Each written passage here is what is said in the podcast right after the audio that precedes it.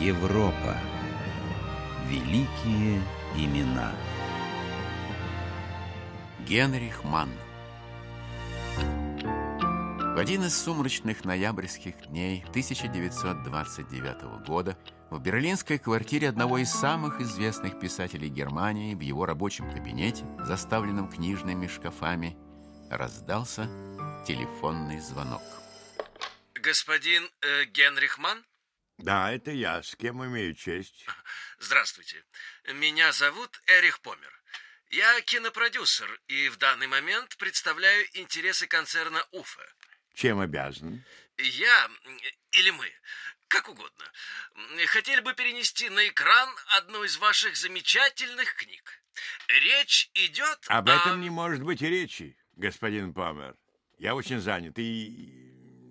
Я изредка бываю, вернее, когда-то бывал в кино. Его убожество просто удручающее. Я не хочу иметь никаких дел с этим жалким балаганом.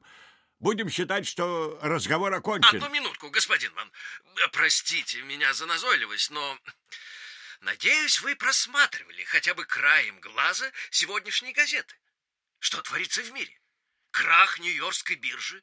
Соответственно, у нас обвал марки, волна самоубийств, и это только начало. И вы полагаете, это надолго? Я полагаю, нам с вами есть о чем поговорить предметно.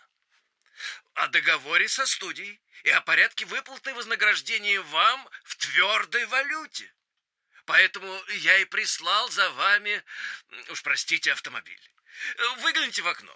Черный кабриолет прямо у подъезда. 15 минут езды до головного офиса. За час, я думаю, мы все уладим. А еще через 15 минут вас доставят домой. Дайте подумать. А о какой из моих книг идет речь, господин Помер? О вашем романе «Учитель Гнус», господин Ман. По дороге на киностудию 60-летний писатель сквозь автомобильное стекло в каплях дождя смотрел на случайных прохожих, на тонущие в тумане серые коробки домов, на огни реклам, на мокнущие под изморосью пестрые плакаты нацистов. Дух неблагополучия был разлит всюду.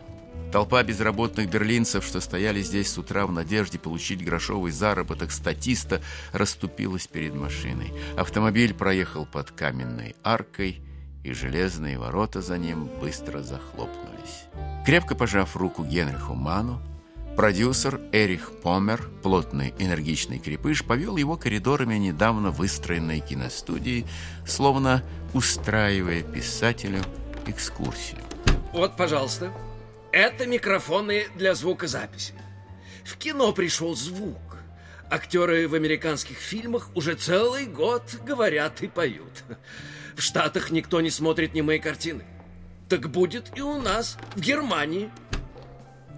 Концерт Уфа вложил в эти павильоны немеренные деньги. Но разразился кризис, и начальство толком не знает, как эти деньги вернуть. А я, я знаю. На кон поставлено все, господин Ман. И это моя старая книга «Учитель Гнус». Да, именно учитель Гнус. История, на которой будут ломиться, которые будут смотреть и слушать, затаив дыхание. И у каждого, я уверяю, у каждого в зрительном зале мороз будет бежать по хребту. Первые слова, которые прозвучат с киноэкрана по-немецки, будут слова именно ваших героев. Но э, книгу нужно, э, как я понимаю, приспособить для кино. Переделать, сократить, переписать. С чего начать, не представляю. От вас, господин Ман, ничего не требуется. Роман превратят в сценарий наши специалисты. Разумеется, разумеется, сохранив и дух, и букву книги. Так что идемте. Идемте подписывать договор о передаче нам исключительных прав на экранизацию, господин Ман. Договор был подписан. И дома писатель решил перечитать свой давний роман. портовый город Любек. Его родной город предстал перед его внутренним взором. И вот он снова в толпе гимназистов. Маленький поэт, который, сидя за партой, с ужасом ждет, что сейчас его вызовет к доске бородатый учитель-садист, воплощение всего самого ненавистного в жизни. Больше всего мне хотелось стать художником. В Риме я целыми неделями не выпускал из рук чертежное перо. Я набрасывал рисунок за рисунком, бесконечную серию и склеивал их в один толстенный рулон. Там были собраны все человеческие типы, от римского папы до последнего нищего.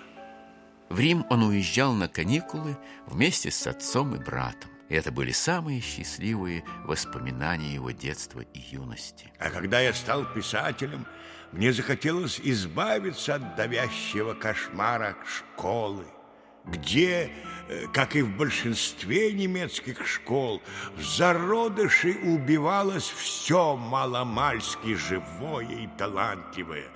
И я сделал это в своем романе. Избавился сам и, судя по тому, как расходилась книга, избавил многих других. И вот теперь фильм. Работа над экранизацией учителя Гнуса шла быстро. И в 1930 году картину выпустили на экраны Германии. На премьеру первого немецкого звукового фильма «Голубой ангел» такое название получила киноверсия книги Генриха Мана в столичный кинотеатр «Палас» съехался, что называется, весь Берлин, самая фешенебельная публика. В зале погас свет, замерцали в тумане портовые огни, здание гимназии выросло из тумана, и начался урок в классе, полном страха и ненависти. Гроза всей школы учитель английского языка узнает, что старшеклассники наведываются в артистическую уборную Лолы-Лолы, звезды заезжего варьете. Артисты выступают в маленькой гостинице «Голубой ангел». Учитель, старый холостяк, решает поймать там своих учеников и примерно их наказать, но сам не может устоять перед чарами тамошней дивы, иначе говоря, самой Марлен Дитрих. Потеряв голову, учитель делает ей предложение жениться на ней, дает ей себя обобрать и становится ее бесправным рабом. Пик унижения старик переживает тогда, когда через годы на потеху бывших старшеклассников, собравшихся в «Голубом ангеле», посмотреть представление заезжего варьете, он, по требованию публики, вынужден кричать петухом. Словно пробудившись от кошмарного сна, каким была вся его жизнь, бывший учитель бросается душить Лолу-Лолу и умирает от разрыва сердца. Когда зажегся свет – Весь зал аплодировал стоя. Что я говорил, господин Ман? Какой успех! Какой успех! Но э, это совсем не то, что я написал, господин Пом. То есть как? Мой роман о поверженном диктаторе. Он никого не любит. Вы же сделали из моего героя размазню, жертву роковой женщины. Какая теперь разница? Ко мне уже подходили. Фильм покупают и во Франции, и в Америке. Вы, вы богатый человек, господин Ман. Слышать ничего не хочу. Делайте, что хотите. Черт меня дернул связаться с этим вашим кино. Все будет хорошо, господин Ман. Не желая выслушивать поздравления светской публики, разгневанный писатель покинул кинотеатр через черный ход. Он решил пройтись домой пешком, чтобы успокоиться. Но вечерний берлинский воздух насыщен был бензином и выхлопными газами. Безработных на улицах стало еще больше, и нацистские плакаты, казалось, заполонили весь центр города. Черт меня дернул связаться с этим вашим кино. А тем временем песенка Лолы-Лолы зазвучала повсюду. В В Париже открылось ночное кабаре «Голубой ангел». Книгу Генриха Мана под тем же названием «Голубой ангел» издавали огромными тиражами на разных языках. Ее новое рождение в связи с международным успехом снятого по ней фильма не радовало писателя. Впрочем, не только Генрих Ман был недоволен картиной. Грязный фильм, поставленный по грязной книжонке жалкого писаки Генриха Мана, это еще одно позорное пятно на знамени Германии. Так начиналась рецензия, опубликованная в нацистской газете «Der Angriff». Автором рецензии был главный пропагандист гитлеровского движения доктор Геббельс. На этот раз враги нашей Родины предали поруганию ее святая святых, немецкую школу и немецкого учителя, истинного победителя во всех наших войнах, немецкого учителя, воспитателя народа солдат и героев. 10 мая 1933 года, вскоре после прихода Гитлера к власти, в Берлине на площади оперы по приказу столичного гауляйтера доктора Геббельса нацисты сложили костры из книг, признанных несоответствующими немецкому духу. И пусть в этом очистительном пламени сгорит всяческая скверна, которой враги... Студенты в коричневой форме бросали в огонь, в том числе и пачки экземпляров учителя Гнуса, голубого ангела.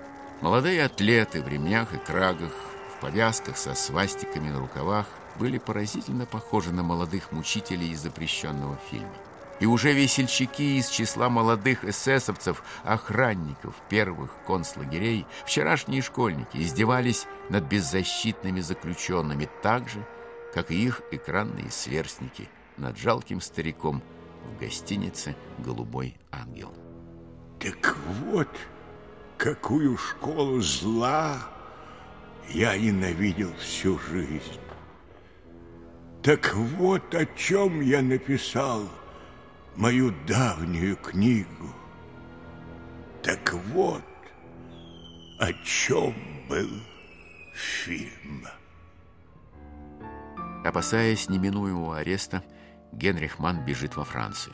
Здесь он приступает к работе над дилогией о событиях французской истории, связанных с именем короля Генриха IV. Центральный эпизод романа «Молодые годы короля Генриха IV» «Варфоломеевская ночь» «Резня гугенотов в Париже» поразительно напоминает резню, только что устроенную Гитлером «Ночь длинных ножей». В связи с тем, что творится сейчас на родине – хочется повторить то, что говорит у меня король Генрих перед своей решающей битвой. Наша честь велит, чтобы мы победили или мы должны хотя бы спасти вечную жизнь. Вперед! Во имя Бога, за которого мы боремся.